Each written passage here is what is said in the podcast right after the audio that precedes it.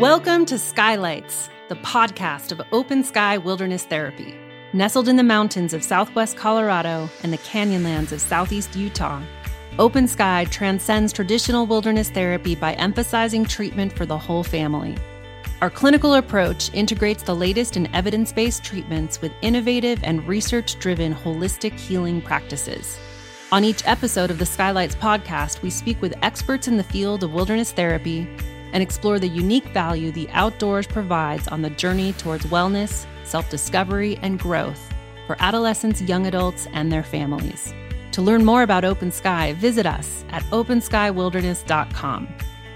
Welcome to the podcast. We're glad you're here.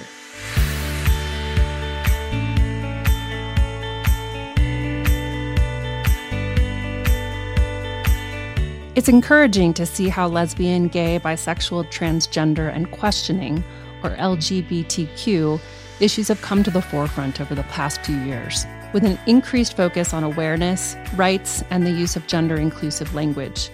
At the same time, many young people in the LGBTQ community are still struggling with mental health issues, higher rates of suicide, and the lack of acceptance among family, friends, and society. In this episode of the Skylights podcast, we will discuss why this issue is at the forefront of our minds, some sobering statistics that highlight the importance of providing support for LGBTQ individuals, challenges for family and friends, and as well, how and why we create safe spaces for LGBTQ individuals. Joining us today on the podcast is Mariah Lofton, Open Sky's clinical director and therapist for young adults. Mariah skillfully blends her background as a psychotherapist, behavior analyst, and art therapist to build deep and positive connections with students and parents while supporting the family system through change. She has sat on panels with educators and presented at numerous conferences on LGBTQ issues. Mariah also provides leadership and support to Open Sky's clinical team. Mariah, welcome to the podcast. It's great to be here. Let's just dive right in. Awareness around gender and sexuality really emerged as a front and center topic in recent years. Why do you think this is, and why does it matter? I think right now people are getting braver at expressing and exploring who they are. So I want to use the analogy of thinking about tattoos. 20, 30 years ago, tattoos were associated with Hell's Angels, bikers, prison, and were not socially acceptable. And so now we look around, there are so many tattoos out there, and people are getting comfortable showing that part of themselves. We see it in TVs, movies, magazines, communities. We look around, and I think as people show who they are, it gives other people permission to do that as well. Now, when we look at gender and sexuality, the stakes are higher, right? They're higher than tattoos. But it has a similar flavor where people have been living their lives hiding who they are because it's just not, it's not a choice. So part of what they're doing is as we have more exposure, as more people are stepping up and sharing who they are, people are stopping that process of hiding. And so I think what's really important is when people live in hiding, there's this tremendous amount of fear and shame and grief and so many different emotions that come out in detrimental ways. And so that's why we're seeing this depression, anxiety, suicide, and addiction related to the LGBTQ community. When people start to live in this brave, open, sharing way, particularly about their gender and sexuality, I think this more visible way of being in the world, it gives people examples of how they can actually belong, how they can be themselves. And so, of course, just like tattoos, we see it with TVs, movies, magazines, and our communities. We look around and we see diverse ways that people are showing up. People are expressing themselves. And I think we're seeing more examples. So that's notable, how we see evidence of it out in our communities. I think there is a very real part of it being backed up by protective policies and laws against discrimination, whether it's on school campuses, workplaces, anti-discrimination policies, and equal rights. So I think another layer here is that our youth are leading the way. They're speaking up, they're speaking out. They won't tolerate discrimination. They won't tolerate like these antiquated policies and these social pressures. And so in that, it's really exciting time because our youth are being brave by sharing ways that they don't fit into the pressures of what has historically been deemed normal, which is a really exciting thing. Yes. Yes. While it's true that there's this awareness and so much to celebrate there, at the same time, it's really striking how many LGBTQ youth and young adults and adults are still struggling with mental health issues and higher rates of suicide. So Mariah, as a clinician working with young people for going on 2 decades now, what stands out for you in terms of statistics and data on these topics? It's pretty intense. And, you know, when we're looking at the raw data, there's an organization that is the world's largest suicide prevention and mental health organization for the LGBT community. And the Trevor Project did a national survey on LGBTQ youth mental health in 2022. And what's very sobering is that 73% of LGBTQ youth reported experiencing symptoms of anxiety. 58% reported depression. The rates of suicidal thoughts have trended upwards over the last 3 years.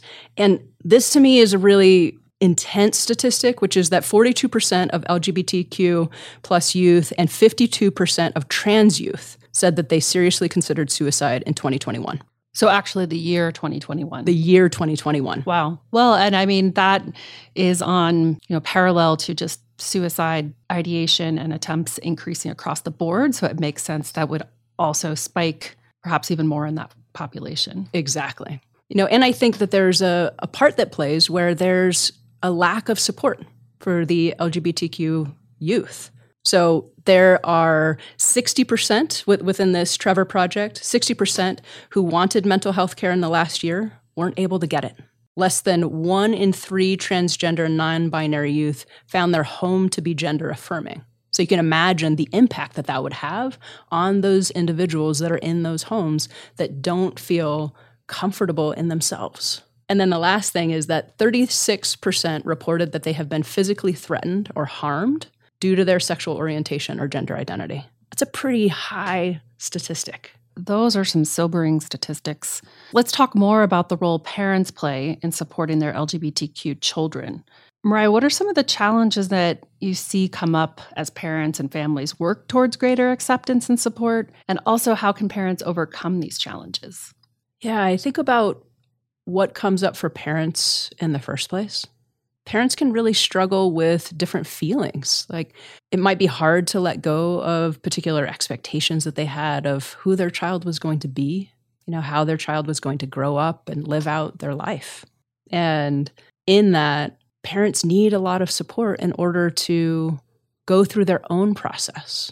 And I think it's relevant that parents have room to feel their own emotions too. And we're not just telling parents, well, get over it and be supportive. It's how do you tend to yourself? How do you get the support that you need? How do you educate yourself? And how do you simultaneously connect with your child? Right, right. Because it's normal to go through a grief process, and that's not a terrible thing in the sense that that grief can come from worrying about your child. I mean, you hear these statistics and you're worried that's going to mean that life is harder for your child, that they're going to be more exposed to violence, that they're going to be more exposed to people not accepting them. So the grief can come from that. As you said, it just is striking to me how normal it is for parents to need to go through that grief process to get to the stage of acceptance. Exactly.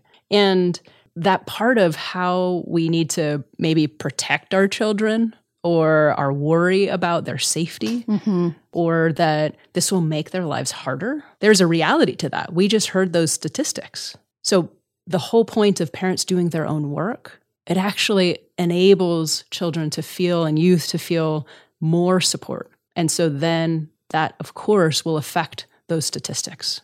Right. So it sounds like parents really finding places where they can be supported to do that work, you know, separate from their child too, like processing these issues. Their child's processing their own issues related to these topics. Exactly. There's an organization called PFLAG, which is a support network for parents and families of LGBTQ youth, and I would say beyond youth. And so that is a good starting place. And I think there are communities of people that can support you in person. I think there are also other families that are going through this as well. And so just reaching out, accessing the community that is right around you and beyond. Right, which, you know, has the benefit too of just normalizing what are some of the fears, what are some of the challenges. Maybe speak to some of the other fears that parents may face going through this process. One, how do we even talk about what your child is going through? So am I using the right pronouns? You know, maybe it's less of the emotions related to this is difficult. It could also just be, oh my gosh, am I going to get it right? You know, and then you combine those two together. That it's hard to be in this place in your life because you're learning about new things yourself, because it's maybe not as familiar for you. And so am I going to make a mistake in using pronouns or gender-inclusive language? Sometimes it is very real that kids can get pretty hard on their parents too, because like you said, they're going through their own things. And so there can be, you didn't do it right. And that's normal across the board. 100%. It's probably important to remember. Yeah, so I do see younger people expecting their parents to be perfect and kind of being hard on parents. And the whole goal is keep talking, keep being connected, keep practicing, and letting your friends, kids, relatives, etc., let them know, like, hey, I'm working too. And my intent is to do the best that I can do. And I'm learning and I need some support in that learning process. That process of just seeking to understand, being on the path. Exactly. To me, the most important thing is effort. How are we putting in effort to support each other? How do we, ultimately, highest level, how are we actually modeling respect, commitment, love? Because that's what will help us as a whole community to heal, to grow. Yes. I mean, on these topics and all topics. So as you reflect on how we create safe spaces and demonstrate support and inclusivity and acceptance, share more about that. I think we need to do everything we can to create affirming homes, schools, workplaces, public places, private places, and looking at ways we can make that happen. How can we actually research what is working and what's not? So I think about a work environment. If we're asking people for feedback, where do we have people feeling comfortable? Where do we have people that are stepping into this workplace and feeling like, yeah, I do notice the positives that are happening? Same thing in your family. In some ways, it's a little easier to kind of do an assessment of your workplace. But we can do the same thing in our families. Like, wait a minute, where do we feel support and that inclusivity? How are we using language? How are we creating opportunities for people to share? So I think about the conversations that need to be had. So that to me is where we start. Talk about it. Identify where do we feel safe and where do we not. That curiosity. Yeah, exactly. The curiosity. And then from there, you can make a plan of, okay, so if you don't feel safe in these ways, how do we address it? How can we actually problem solve together? And know that I'm going to make mistakes and I'm trying. That to me is the strategy. Like, let's have a conversation about it. So a big topic is around language and how we talk about these topics. Share some reflections on that in terms of guidance, ideas, support. One of the first things that I hear parents talk about is pronouns. Ugh, it's so hard. It doesn't make sense. Or my brain just has a hard time wrapping around using they, them pronouns. And what I can tell you is that it's important to just start trying. And you're going to make mistakes and you can acknowledge them, you can apologize, and then move forward. And so I think the first part is educate yourself on what are individuals identifying? How do they actually identify for themselves? How do they feel comfortable in themselves? What is the best expression for themselves? So is that just asking? Yes. That to me is an important part of like establishing connection and communication, and also establishing, hey, I care, I'm paying attention. And so you can ask and say, what are the pronouns you use? I think we all need to become more comfortable just asking what people's pronouns are. and what inclusive language feels like. And it's okay for us to kind of stumble around in it, but if we keep asking, that's the best direction we can possibly head. Then I also think about gender-specific versus gender-neutral language. Frequently we'll say, hey, do you have a girlfriend? Do you have a boyfriend? That would be gender-specific language. So a better way, a gender-neutral way to ask that question is, are you dating anyone? Do you have a partner? So yeah, and that can take mindfulness and, like you said, stumbles and reprogramming, you know, just the way that we speak and talk and ask questions. Exactly. I think the important part of this is that we're encouraging ourselves and the people that we're in relationship to be in connection and to stretch. You know, and I think when we're talking about parents' relationship with their kids, how can we encourage that curiosity you were talking about? And for us, asking those questions or encouraging our young people to ask their own questions of how are they expressing themselves? What are they aware of that they like or are drawn to? Whether that's clothing, hairstyle, jewelry, friends. Where do they feel safe? Where do they feel connected? If they are like feeling more connected to themselves, then they're likely to feel more connected and comfortable out in the world. That's where we have to start. I think there's also this piece of helping our young people to be connected to their communities. And so what are their interests? What are the activities that they want to be part of? And sometimes we can trap people into like kind of stereotypical things. And so can we also think more broadly? Is this a activity that typically a cisgender male would participate in? And can we just open that up to everyone so that we don't kind of trap people into just participating in one activity because of this perceived notion of gender? You know, I think another piece that might seem obvious is watch our language in our family. Like, what do we joke about? Are there racial slurs that we use? Are there kind of quote-unquote off-color jokes that we make? Being able to, as we're in family functions, as we're in our more tight-knit community, how do we actually convey, hey, that doesn't make me feel good, or that doesn't work for me, or that doesn't feel like supportive for everyone in our family? What are the ways that you can actually encourage progress in our larger communities, in our families? So you're saying it can be powerful for the young people to see their parents or other family members or friends kind of taking a stand against, you know, language that isn't comfortable, that isn't inclusive, that isn't supportive. It's an amazing way that we can support each other and support our youth. So as families and others, friends, parents begin to incorporate some of these steps that you're speaking to into their lives, what might this feel like for an LGBTQ young person? How do you see that like landing and affecting them? Yeah, I think first and foremost on safety, so that they'll feel safe in themselves to express who they are, that they'll be able to feel supported, accepted, and in that, they can then head forward in their lives in an authentic, healthy way. Their anxiety might go down and they might have a greater sense of who are they rather than how do I fit. That to me actually can save lives. It can support people having healthy ways of being in the world rather than getting stuck in that deleterious process of a negative spiral.